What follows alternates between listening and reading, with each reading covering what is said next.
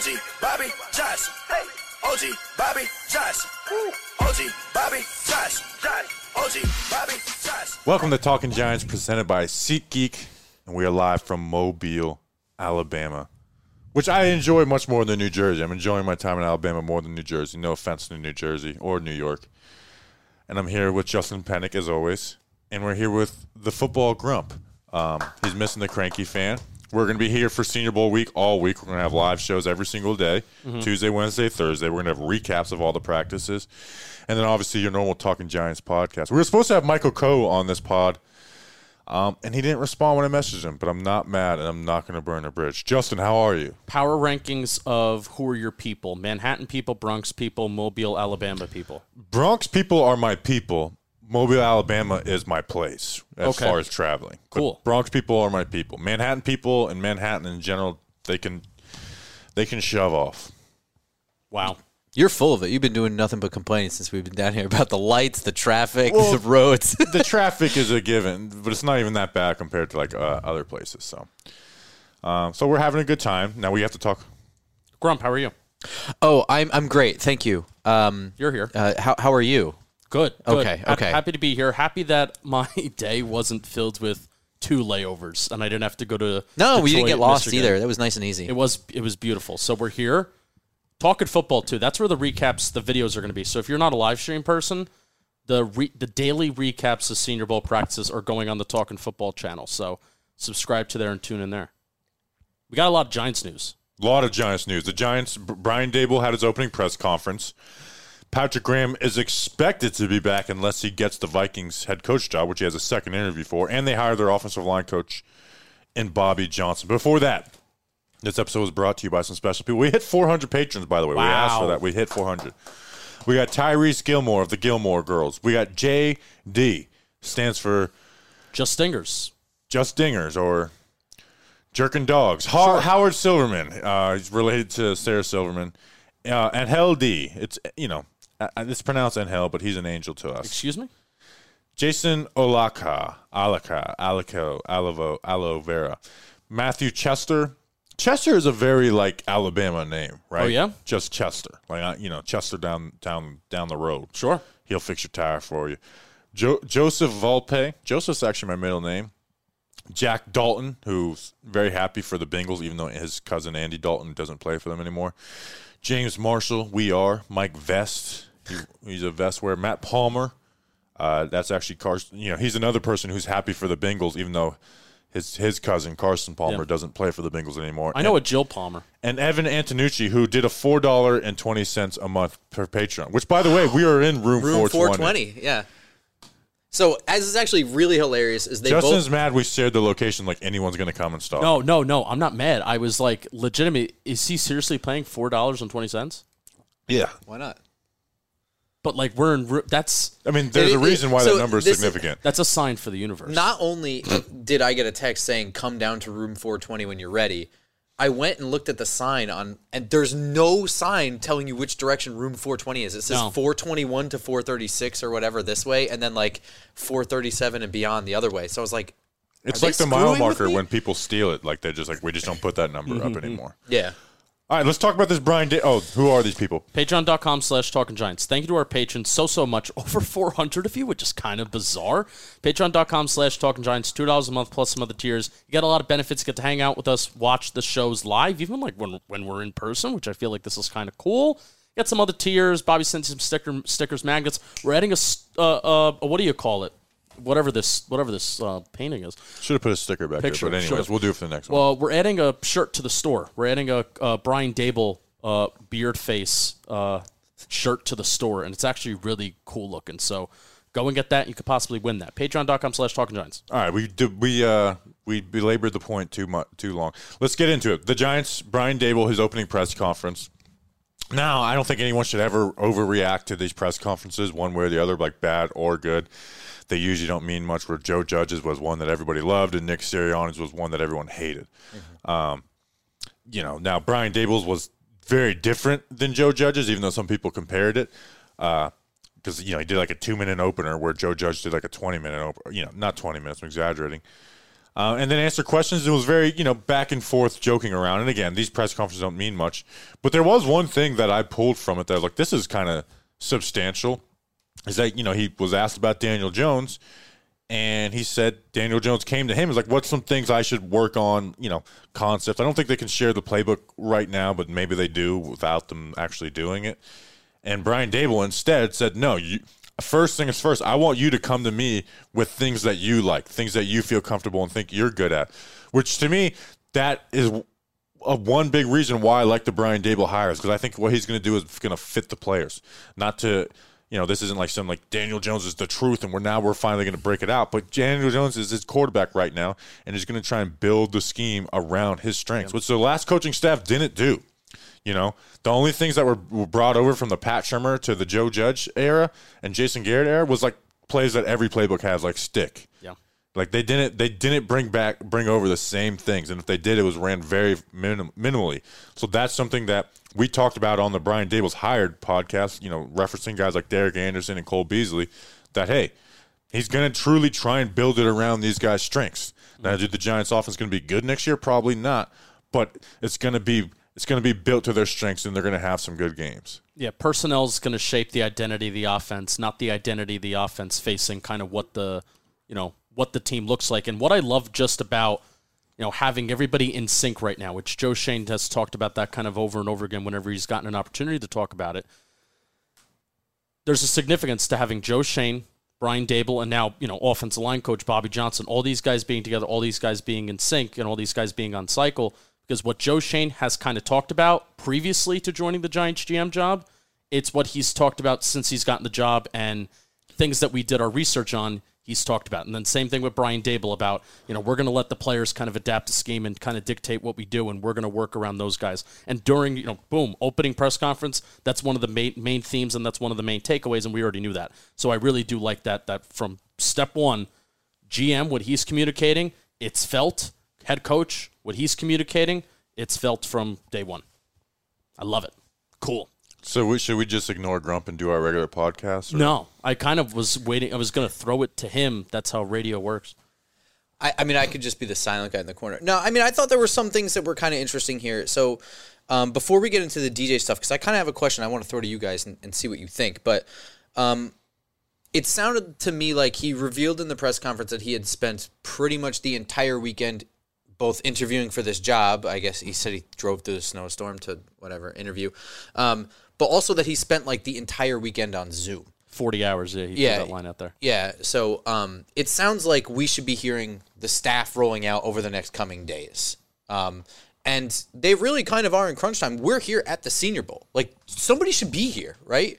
Schoen will be here when Exa- this is out, exactly, but, but- the but- coaching staff won't. Exactly. But I mean, a normal team would have people down here, um, multiple people, not just the GM, probably. Yeah, I mean, there's there's scouts. Like last year, the only coaches that went were Judge and Graham, and obviously he's got to find his coaching staff. So I, I I get it. Uh, you know, the it's the same scouting department. Um, but it does it does suck to not have him down here. But at the end of the day, they had to get their guy when they could get him. Well, yeah, but but it sounds like he's got his he's kind of been working the entire weekend to get things together. Like he's playing catch up. It sounds like he's getting there. We should be getting a bunch of news over the coming days, which is both I guess fortunate and annoying, right? Because we're down here to cover a specific thing, and we're probably going to be covering other stuff too. But at least we're all together, so that kind of does make it. That's kind of cool.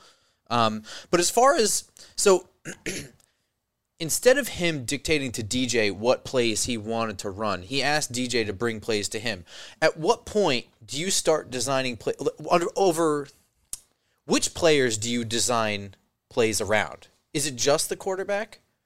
I mean, at what point do you start getting the players to make the scheme that you're running run? Yeah. At some point, you have to bring in the players to make that scheme run, right? Yeah, well, it's mostly based around the quarterback. I mean, the quarterback's the most important thing. That's the most Mm-hmm. like, hey, this guy fits in this, this guy fits in, you know, where it's there's diverse. Where, yeah, do certain guards fit in gap versus run, zone better? But it's at the end of the day, a good guard is a good guard, regardless of scheme most of the time. You know, a good wide receiver is going to be, you know, a, and good in most things. Where you you can add things like the Cole Beasley option routes and stuff, but for the most part, wide receivers are, you know, Stefon Diggs is going to be good with the Vikings offense and Brian Daboll's Bills offense. So with the QB, it's the most important thing. And then, and again, it's not. It's not like it's like okay, here's the tw- the fifty things that Daniel Jones ran uh, that he told me he likes. This is the playbook. Like he's, it's going to be his offense. It's going to be a lot of the same similar concepts as Buffalo, but you know, there's going to have the there's those plays that you don't just run. There's those there's plays that you run five six times a game that you run every single week that are staples of your offense. For Jason Garrett, it was the stick concept. For Jason Garrett, it was the all curls concept. For hopefully with Brian Daboll, it's you know downfield stuff like flood or or dagger or things of that nature, which Daniel Jones had success running. So I guess my point really is is that I wouldn't expect a real gigantic turnaround. Daniel Jones is essentially here for next year, this upcoming year, and beyond that is completely up in the air. So it's not like he's going to mold the entire offense around DJ. So I just I know he said that he wants DJ to play run, you know, run plays he's comfortable with, give me some ideas for plays, but I don't think this entire offense is going to be based around a player who may not be here next year. And in all likelihood, I would say is a more likely than not that he won't be here in 2023, right? Yeah, but at the same time, it's like what Daniel Jones isn't, you know, Malik Willis or Lamar. Like, Right. He's kind of a basic quarterback You're right. where there's not much. Not saying that he's going to be great at, but like what what type of things can't you run with Daniel Jones? Now he's not going to be throwing 65, 70 yard, you know, you know, balls without putting everything into it. You can throw that far, but like not on the regular. I would say actually what he was running last year is what he is weakest at, just timing stuff. Yeah, it was it was to avoid turnovers. It was very much hey, exactly. Pre-snap. Let's look at the defense. Let's pick a side. Let's find one player where he's at. Where, where does the read goes off of him? It led to some, you know, a lesser sack rate. It led to you know lesser interceptions and less fumbles, but it also led to way less points than Daniel Jones began this year. Right. But at the same time, it's, this to me, it's not even about Daniel Jones specifically. It's more about Brian Daboll fitting it around his quarterback. correct. It's about who, whether Daniel Jones is the QB in 2023 or it's some guy we don't even know the name of right now. So to me, it's less about like, oh, he's going to build around Daniel Jones. It's more so he's going to build around his quarterback. Right. And that was just a distinction that I wanted to make. Yeah. Is right now his quarterback is Daniel Jones, but that doesn't mean anything really outside of next year. Right, right, yeah, yeah. So it's not like we're going to build some huge offense for Daniel Jones and then he's going to be gone. It's like, uh oh, we we got we got to totally change what we're doing, you know? Because at the end of the day, he's there's still going to be his basics of his offense, like you know, it's going to fit the players, but there's also an identity to a Brian Daboll offense. All right. So any other like coaching important takeaways? Before before the he's probably not going to call plays, which makes me think Ken Yeah. Dorsey's on the way. We, Right. We'll we'll wait till Ken Dorsey's officially hired. We talked about it on Saturday a little bit. Um, so we'll wait till the official hire. But that that to me sounds like hey, Ken Dorsey's coming in when uh when once we re- fulfill the Rooney Rule. How about um? Now this is where you get like, where how we did it with Joe Judge analyzing his opening press conference. But how did you feel about him just as like a genuine, authentic person? Because I felt like he was, and I I liked that.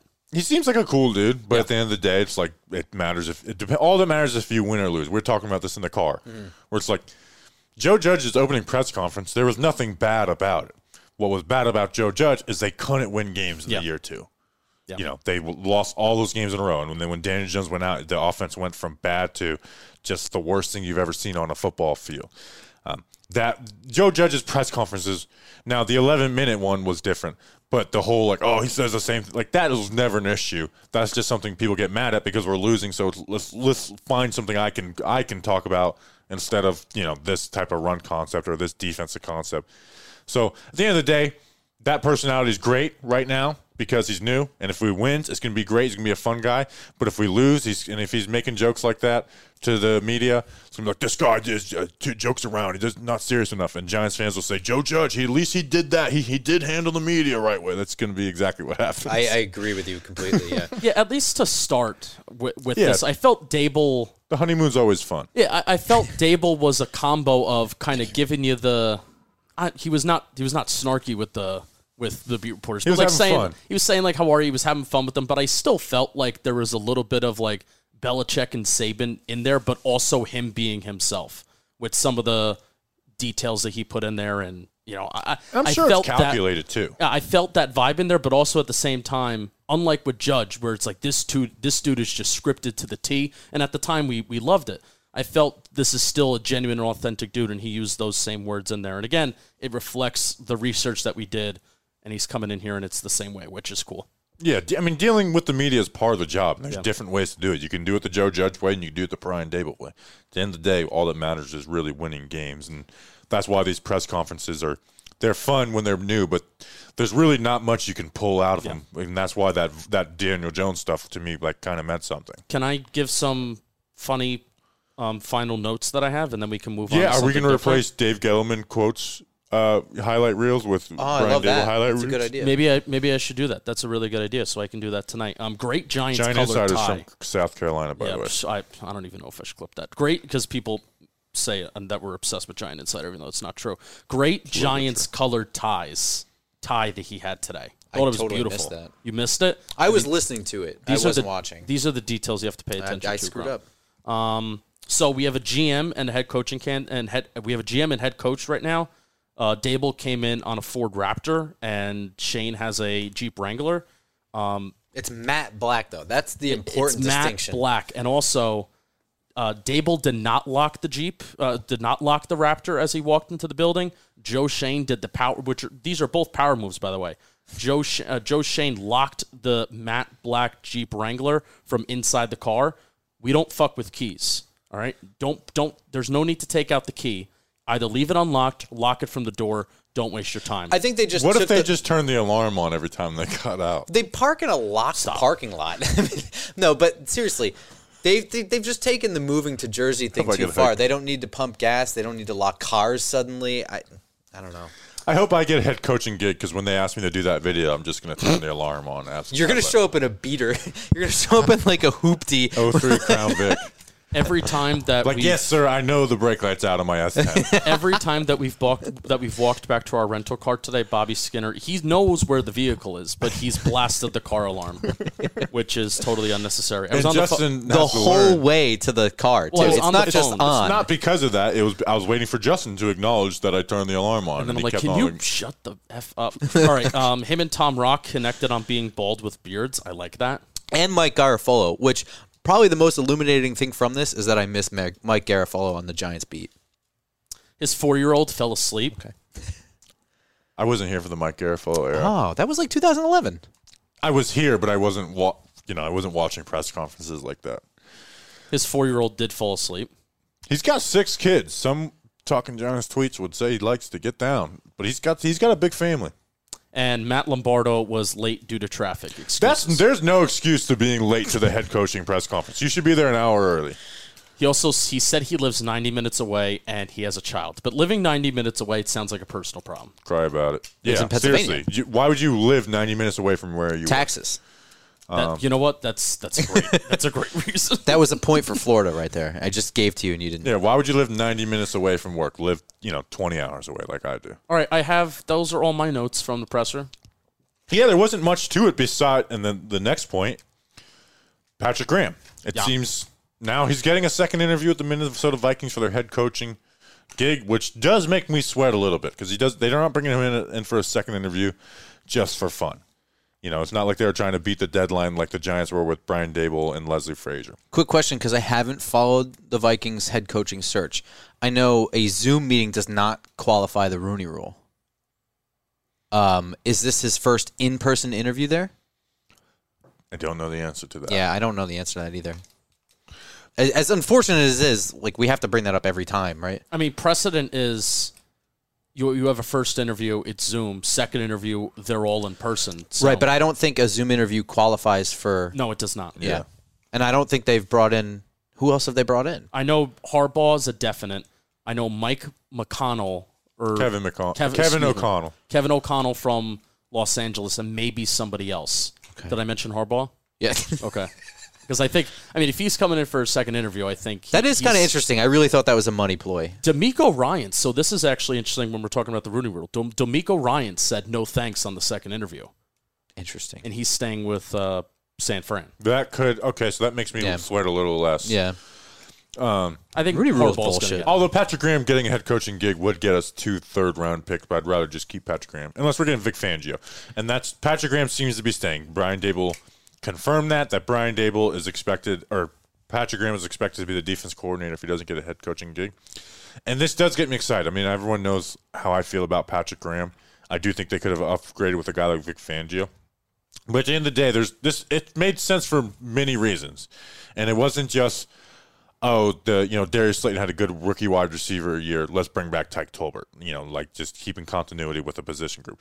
Patrick Graham to me is a good young defensive coordinator who adapts and just gets it. He's a smart guy who gets it. So, is there flaws to what Patrick Graham has done over the last two years? Absolutely. Has the two minute drill been bad?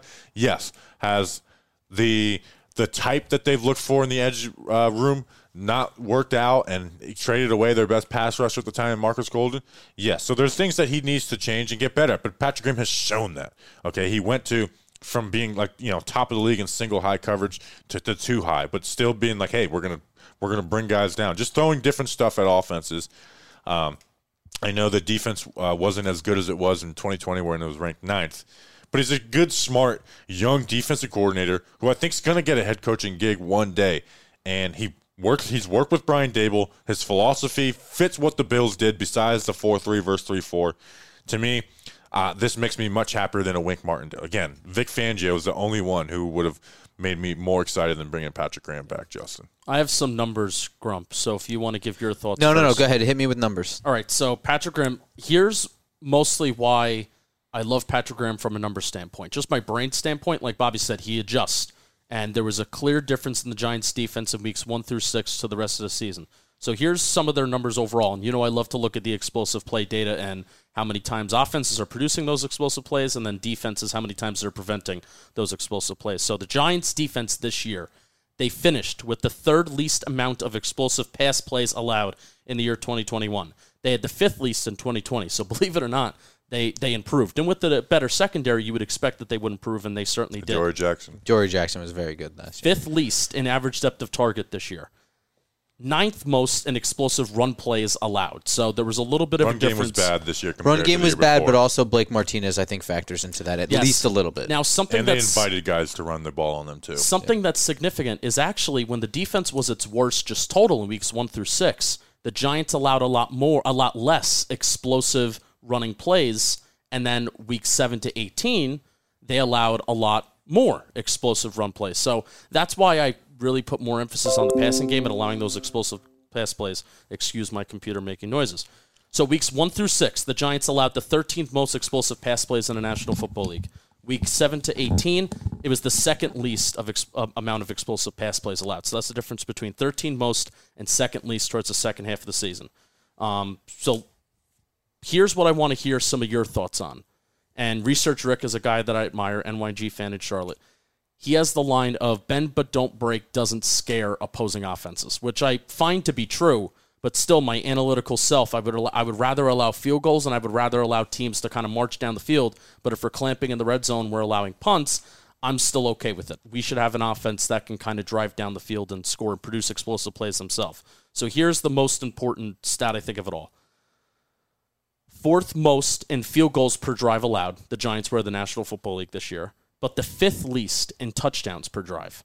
That's such a dichotomy. But they mm. also allowed scoring drives that ended in a score at the ninth highest rate in the National Football League. So that stat's misleading. Giants allowing a score, the ninth highest rate in the National Football League, but they're not allowing touchdowns. So I want to hear your thoughts on that in terms of the kind of the outlook on Patrick. That's that's been Patrick Graham's defense for two years now. well, do we think that that is what we want Patrick Graham to have his defense be?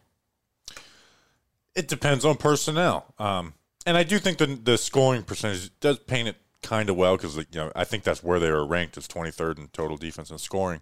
But like you said, it's it's it's keeping people to field goals is a lot better than touchdowns. And the Giants were great in the red zone the the last two years in doing that. But they, they just don't have that real deal pass rusher. Well, that's the thing. So, I mean, when we talk about Patrick Graham, are we really thinking that he's a kind of guy who prefers a system where he has this pass rush group? I can't imagine that's the case. So, I mean, the outlook on him for this year, he might be stuck with the same situation. I don't really know what we're going to invest in a defense, whatever. As far as Ben don't break doesn't scare opposing offenses, I think that's absolutely correct.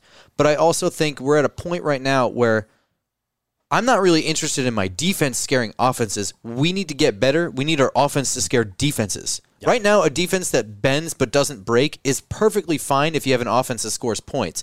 Where it's really useless is when you have an offense that doesn't score points and you lose games like 17 to 3. Like sure, you kept them under 20 points, but who cares? You can't score points. Yep. They weren't really trying that hard to begin with. But if you're in a situation where we have the defense that we have and we don't have a pure number 1 pass rusher, we've got a guy like Ojulari who's at at best a number 2, right? Um that's okay if you can score 30 to 35 points a game. I think you can win enough games to be successful with that kind of defense. It's just that's where we are as Yeah. a team with with talent. That's where we are. we Yeah, have to improve the Giants- offense. Giants had the third lowest pressure rate in the National Football League this year. So that's the biggest like that's why I give credit to Patrick Graham because I think he wanted to go into this year and this was a, a front office and coaching failure, I think almost equally, of misevaluating that edge room. Where I think last year, heading into last year, they kind of evaluated it correctly. You know, where week one, they wanted to bring the heat. Patrick Graham wanted to bring the blitz. Week one after Denver's game, they had almost like a 50% blitz rate. Maybe it was like over 40%. That was the highest in the NFL from that week. But Teddy Bridgewater still had over three seconds to throw. So here's a little draft history of the Buffalo Bills. Well, before that, Yeah. is what doesn't scare teams more than bend don't break is blitzing and not getting there. Oh, Because now true. we got easy ass shit to read, and Teddy Bridgewater is balling on you. That's what scares people less. And the bend don't break turns into turnovers as well. It's not simply. It's Yeah. not like you're just giving up points, points, points. Like you, it leads to turnovers because quarterbacks just aren't patient. They're not trying to. It's been a correction to the league of a downfield, downfield, downfield. Score as many points as you can. Go for it on fourth down. That leads to more turnovers, and that's what Patrick Graham's defense had. That really that good this year. McKinney pick on Derek Carr, that was just pure greed on Derek Carr's part. Mm. Yes. I mean, that's that's the kind of thing that you that you try to bait them It's a frustrated QB. We forget sometimes it's a there's a human element to it. yeah. Since 2018, the Bills have taken at least one defensive lineman in the first three rounds of the draft. 2018, it was it was Harrison Phillips in round three. 2019, Ed Oliver in round one. 2020 was AJ Epenesa round two. 2021, it was Gregory Rousseau in round one and Carlos Basham in round two. It may not mean much for Joe Schoen, but let's keep an eye on these guys during the Senior Bowl. So that's uh, there's precedent there for the Giants taking some defensive linemen and edge rushers, and certainly they need the help there. Well, yeah, they suck. So, I mean, they, they should be getting one whether Patrick Graham is returning, whether he's not. My, my big question about Patrick Graham returning, because my initial reaction was excitement, because I I love Patrick Graham. I think he's, I think he kind of screwed himself. I don't think that they misevaluated the edge room. I think that he outkicked his coverage with the roster he had in 2019. Uh, I think 2020. I'm I'm playing cornerback too, and we are top ten defense. Right. All right, so you're saying that I'm saying that of, Jason Garrett shit the bed so hard Oh, okay. that they had to invest. they had to invest there because they knew they couldn't coach with the roster they had. So almost all the resources went there, with the exception of Adoree Jackson. Right? Is there anybody else on defense that, that they brought in? They I mean, lost uh, Dalvin. Leonard They- Williams, I they- guess. Yeah, but he's still, you know, they had to bring him. They so were they cornered lost into Dalvin, taking him. added Adore. They did invest the draft in the. Besides Tony, I think every pick was defense, but a lot of those guys, or Gary, but Rodarius was a six rounder. Elerson was a project. That's true. Aaron. Aaron So Rodgers. Aaron Robinson. Robinson, They invested was in the secondary. All right, maybe Aaron you're right. Robinson was expected to have a bigger role, but he obviously he got hurt, and then Azeez was you know the number one edge guy. Yeah. So do you view that as Patrick? So instead of misevaluating the edge group, do you view that as just putting a lot of faith and trust in the secondary instead of misevaluating the edge room? Yeah, I guess maybe misevaluating the solution. Like if you had to pick between secondary and a pass rusher, what would you pick? And Yeah. they were like, let's let's just shore up the secondary, which I don't disagree with, but the edge room is so bad that Yeah. maybe maybe that was that was the wrong move. But they did invest a high pick in, in Azeez Ojulari, and he he was very successful. I mean, currently has the And rookie they sack wanted record. to go edge in the the Giants wanted to go edge in the first round, but remember last year's edge class. It was like I don't know Yeah. if there's anyone worth it at eleven now. Uh, or and then back to twenty, Jaelan Phillips goes the pick before them, and was, I like Kwity Paye more than most people did, but you know they went they went Tony, and I think if you ask me right now, I'd pick Tony over Kwity Paye. They also gave uh, or offered Leonard Floyd a contract too. So, yeah, that's Oh, that's right. right, can I uh, can I read an ad before we kind of go on with the show? yeah. Read an ad. Do it. The moment we've all been waiting for since September is finally here in Senior honor Bowl.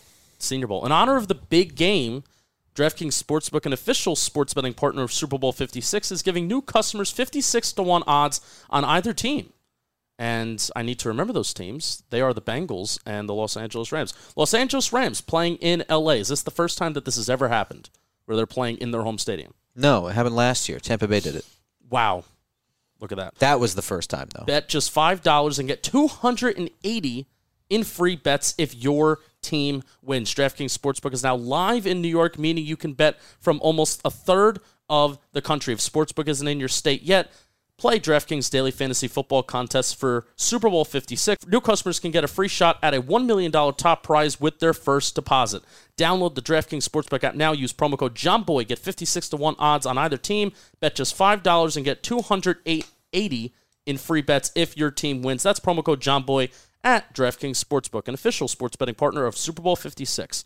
Must be 21 years or older. Location requirements vary by jurisdiction. See DraftKings.com slash sportsbook for full list of requirements and state-specific responsible gambling resources. Void where prohi- prohibited. Gambling problem? Call 1-800-GAMBLER. In Tennessee, call or text the Tennessee Red Line, 1-800-889-9789. In Connecticut, call 888-789-7777. Visit ccpg.org slash chat. In New York, call 877-8-HOPE-NY or text HOPE-NY 467 You would have been screwed if you read that. Or in Indiana, 1 800 9 with it. You would have been so screwed if you read that. You would have been like, what the I'll read it right now. Yeah, read the red part. Go ahead. I mean, you already had me read it. 21 plus minimum age and location requirements vary by jurisdiction. See DraftKings.com slash sportsbook for full list of requirements and state-specific responsible gaming resources. Void where prohibit, prohibited. Did, did. Gambling problem, call, one- call 1-800-GAMBLER. In Tennessee, call or text the, the TN Red Line, 1-800-889-9789. In Connecticut, call 888-789-7777 or visit ccpg.org slash chat. In New York, New York, call 877-8-HOPE-NY or text HOPE-N. Do you think there's people who are trying to call those lines sometimes and they're like, maybe don't read that part as fast? No, because they read it fast like on the radio. They read it fast on purpose. I'm gonna, I'm gonna, I'm gonna. All right, let's uh We're talking about Bobby Johnson. Bobby Johnson. We got an O-line coach named Bobby, which is good for the brand. People have been calling for you to be the old line coach. Would you? Would you? Bobby take Johnson that is job? such a fake name that you would use. One, no, and two, I barely would be qualified to be a high school offensive line coach, let alone an NFL. Uh, YouTube thinks you're qualified. YouTube thinks a lot of things. Um, we should go through YouTube comments right now. Um, so it's hard to judge position coaches unless they're like the Mike Munchak, Brian Callahan guys who have been established and like the whole league knows are are real deal. But with Bobby Johnson, I would, I would recommend going and watching. He does a two hour like clinic on like drills and the things he does. So there's actually some good information on what he does. Now we don't know how great he is at applying it because now the the Bills sack rate has been amazing the last two years. Pressure rate has been bad. I have a contradiction to you that explains exactly why the pressure rate is high. All right, so typically one one of the things that we talk about in the game of football is that quarterbacks largely do control sack and pressure rates. I would say, you know, it's Partly. it's, it's partly, but I would say it it kind of mostly is on quarterback and scheme to if they want to dictate it. Like you look at Eli Manning in the latter half of his career, you know, sack rate was down. You know, if he's getting rid of the ball quick, right? So 2021, Josh Allen, his time to throw was 2.9 seconds. That was the eighth most in the National Football League. 2020, 3.04 seconds, which is insane. That was the third highest in the National Football League time to throw. 2019, 2.86 seconds. I still think 2019, the offense was a little bit more scripted, and it was still pretty much scripted before Daboll really did like this full change of I'm gonna, you know, that was pre Stefon Diggs. I'm just gonna totally evolve based off my player. So 2019, it was 2.86 time to throw.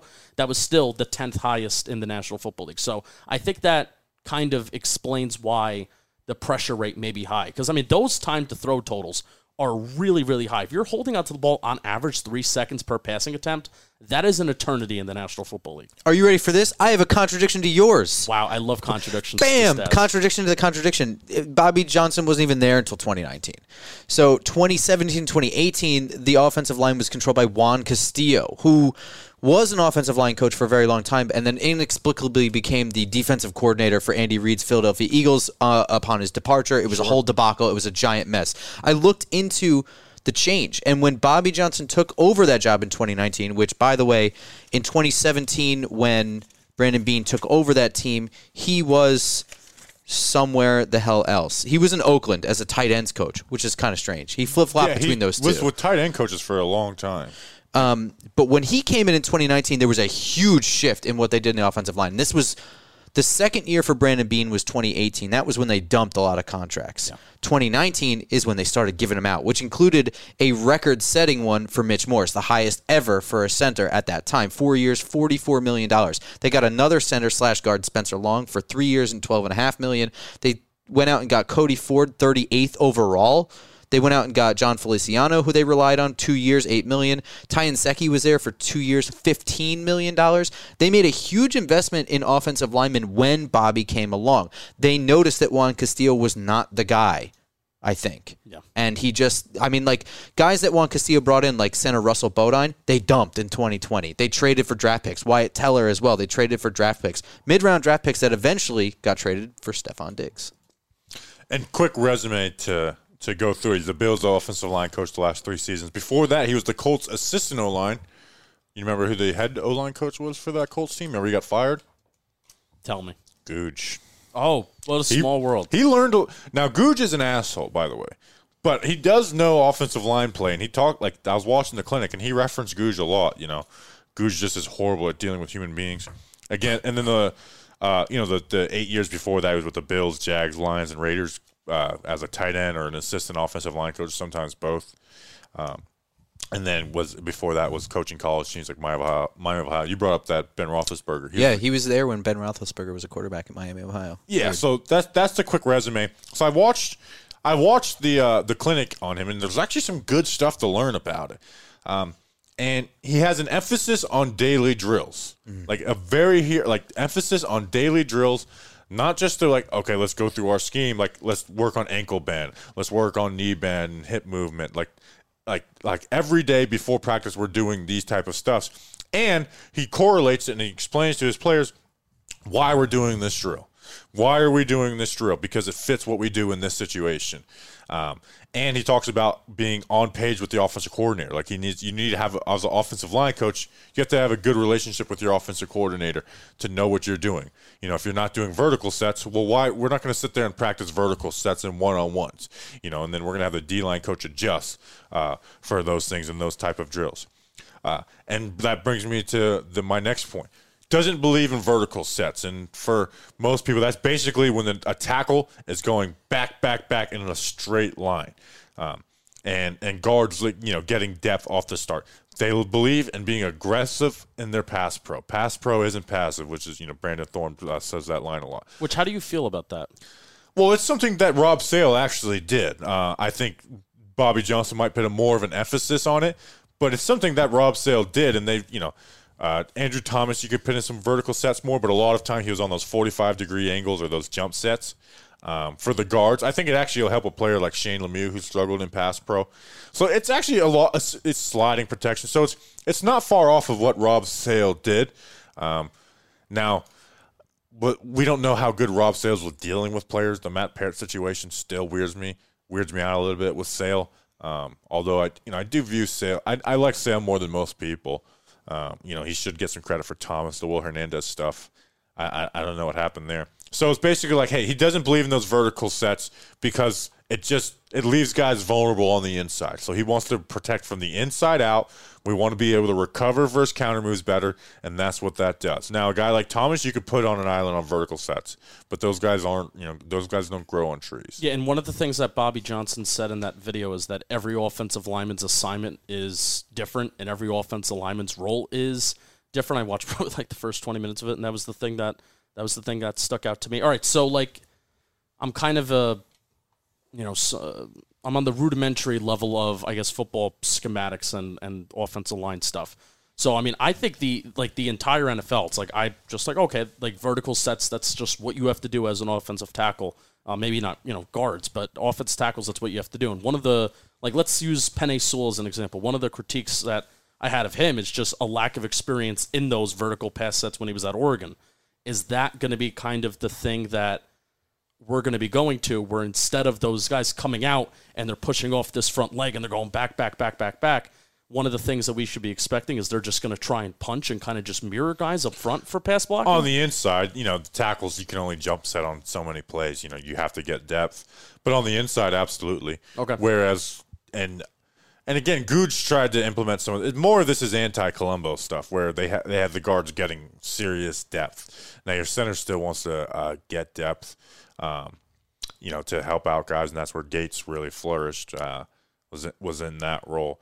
So again, it's there's uh there's is different strokes for different folks as the O line, but a lot of the NFL is becoming more of these slide protections, quick stuff. Um, and part of that is you know the way the NFL passing game has changed, and then the run game it's it's diverse. He runs zone stuff, gap stuff, you know, full you know double teams, fold stuff. Um, so it's diverse. So basically, like, okay, Bobby, what's your opinion on Bobby Johnson? I I'm gonna wait and see. You know, I talked with Anthony uh, of Cover One, our Bills guy, who we're going to have on the show next week, and he's just basically going to break down our whole coaching staff for us at this point. Um, but he's like, hey, I, you know, it's it's position coach is hard to judge, but he's like, I'm not I'm not crying about Bobby Johnson leaving. okay. Um, so it's, it's a it's a to be seen, and then they you need players at that spot. And if there's one thing that Joe Schoen, the Bills, and, and uh, Brandon Beane, they they didn't spend a lot of high capital on the offensive line. You know, so they they did. Uh, you know, they, they weren't filled with first rounders like the Dallas Cowboys offensive line. I mean, you also know that you have Josh Allen, which again, I, I think they do understand, and I think they do have that belief that quarterbacks are the you know part of the equation in keeping that sack rate down, keeping that pressure rate down. I mean, you saw this year, offensive line was arguably the worst, not counting Andrew Thomas, but the worst set of kind of pass blockers, maybe since 2018, 20, you know, eh, it, definitely they were worse than 2020. But Daniel Jones' sack rate was down, and it was he was like top 10 good in keeping that sack rate down across the NFL, and that's because you know a quarterback that finally has a good feel for the pocket and a, and a good left Thomas, tackle. yeah. So, how do you feel, Grump? I feel okay. Um, I, I This I- isn't Mike Munchak or Brian Callahan, exactly, yeah. celebrate it. Kind I. I I'm not going to be super excited, but where I I do feel uh comfortable with this is that I don't take either of these men, Joe Schoen or Brian Daboll, to take the offensive line lightly at all. So I know that they put, or I, I'm assuming now, but I, I have a good feeling that they put some real serious thought in this. And I think that connection between O line coach and offensive coordinator is super important. Uh, right now, I'm, I'm, I'm just calling Brian Daboll the offensive coordinator as like a de facto, Yeah. at least for now, until next year we'll reevaluate what the real situation is. But for this year upcoming, I, I'm thinking that he's pretty much running the offense for the most part, designing the offense. It's his philosophy. And him and Bobby Johnson, if they're on the same page, if he wanted to bring him along, they were working on something together that was working, and he wanted to bring him here, I feel comfortable with it. I feel comfortable with it. But like you said, I mean, there's only there's only like two offensive line coaches that as soon as I hear their name, my ears perk up and I'm like excited. Like all these other guys, I gotta like look into research, and there might be reasons why they might have failed or reasons why they might have succeeded that you can't attribute to them. So it becomes a wait and see. But I feel comfortable that he's not just a random ass name. He's somebody that Brian Daboll trusts and brought here. Yeah, this isn't, you know, we're in the month of March and we're looking for that offensive line coach, which is, I think you would say it's the most important position coach to kind of have and get. Yeah, definitely. It seems like players really like him too. Yeah, he's a, my, my biggest note is Which he's, we're not sure. We know they hated Googe. They liked Colombo, but was, that was kind of a bad thing because Colombo sucked. They hated Googe. I don't know f- exactly how they feel about Rob Sale, but um, I don't think they fully. I don't think they were in love with him. Yeah, so Bobby Johnson is a known psychopath, but players like him. He seems like a, a, a good dude to hang out with, which is not doesn't qualify you as a good coach, but wearing those sweatshirts. I mean, now this isn't just Joe Judge wearing sweatshirts at practice. This is the dude's running around and he's sweating like a dog. And the players are like, he's kind of crazy, but he's fun and he's good. We He's like, pretty old. yeah, Fifty year old man running around in sweatshirts. yeah. it's Flats, Pat Flaherty, Ben Wilkerson. uh, You know, it's wait, no one knows who Ben Wilkerson is if he's good or bad. Is Pat Flaherty back as an off uh, uh, analyst for the offensive line, which was always I liked. It's hard to say. It's part of me loves that, and also part of me is like, that's a lot of coaches for one position. Is there are they getting different opinions in the room? Yeah, remember Freddie Kitchens was also like working with the offensive line. He was the running game coordinator. Yeah, So that that worked out fantastic. yeah. um, so I, I don't. I, I would. I'd be interested to see what happens with with Pat Flaherty, because that's definitely a Giants legacy guy. He was offensive line coach for all those years, and then brought back. I don't think he's coming back. I think he was kind of twisted into coming back and settled on an advisory role. That's kind of the feeling I got last year. Yeah, that feels like something like He was just like, I don't want to be doing this anymore, but I'll help. yeah. That, it, it now looking back on it and knowing some of the decisions that were made about hey, let's keep Garrett. That's maybe like an ownership thing. Maybe it's like ownership and Gettleman kind of twisting the arm of Judge, being like, hey. Line kind of stunk, and you want to bring all these coaches. Well, let if you're going to bring in somebody, let's bring in this guy who we're familiar with. Yeah, I got, I got Flaherty on the phone. Would Come you would you bring him in for an interview? You come know, on. Who Brian Flores fired before the season even started their first year there. I don't think that that matters to me. and then Googe became the offensive line coach. Um, but he did reference Googe a lot. Uh, all right, let's see. Explain same page, blah blah blah. No verticals, forty five quick sets, inside out. Um, well, in 2021, this year, he had a lot to deal with on the offensive line. They Yeah, were they- moving guys around constantly this whole year. COVID and injuries. Like They also crazy. started two rookies that were drafted in mid rounds. Yeah, Two. Spencer Brown out of Northern. Iowa. Who was the second one? Yeah. I, I got you. Give me a second. Talk about something.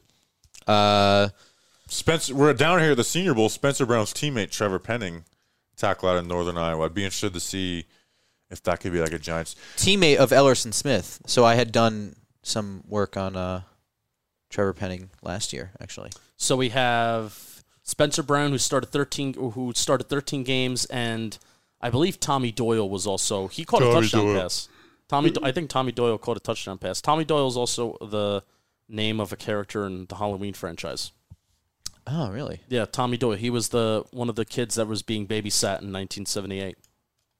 He died. Spoiler alert: He just died. he just di- supposedly, I think he died in the newest movie. He's dead. Sorry, Tommy. Um, any other Giants news before we maybe talk about the Senior Bowl a little bit? Yeah, we're doing good on time. I think we're like 46, 47 Yeah, we're a lot in. faster in person. I've Are you realized. are you going to be three people. butthurt if if Patrick Graham gets the Minnesota job? This is true. Good Depends question. on who we replace him with. Well, I mean, just the initial reaction. What's your what are you going to be? Are you going to be damn it? Definitely gonna be disappointed. All right. Unless they if they I agree. get Vic Fangio and I'm gonna be like, Well, here's my here's my thing with Fangio. I, bon I'm, I'm. I'm being I'm being serious about this because I was a little bit worried about Fangio coming in while also being excited at the same time. Basically meant that this year was going to be a wash defensively. Uh, we're just simply not set up for a four three defense right now, right? I mean, Leonard Williams is No. on the books for twenty seven million dollars and thirty five million dead, so he's not going anywhere. How much do you consider like But don't you think he would change to what they have here? I, I would, I I would think Like maybe half heartedly he might. guys, maybe having guys like Azeez and stuff have their hand in the dirt a little more. I just think I don't even know if he would take the job. I don't think he would either. That's why. That's why I've never like gotten like too crazy on Vic Fangio. I, I think he would. Fangio would take a DC job for like a year or two years that he can transition to another head coaching shot. I think because I don't The even know that he deserved to be fired. No, he didn't deserve Yeah. to be fired. Um, I, I, oh, but you know, this isn't talk, talking Bronx. Yeah, he didn't deserve to be fired. fucking Um, Bronx?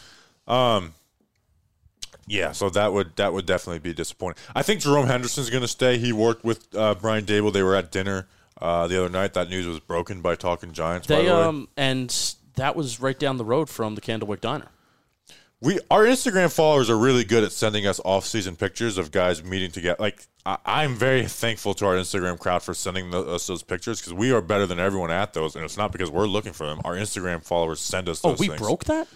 We, Yo. or or put it out there first. Yeah, we were we were first. Good for us. Number one.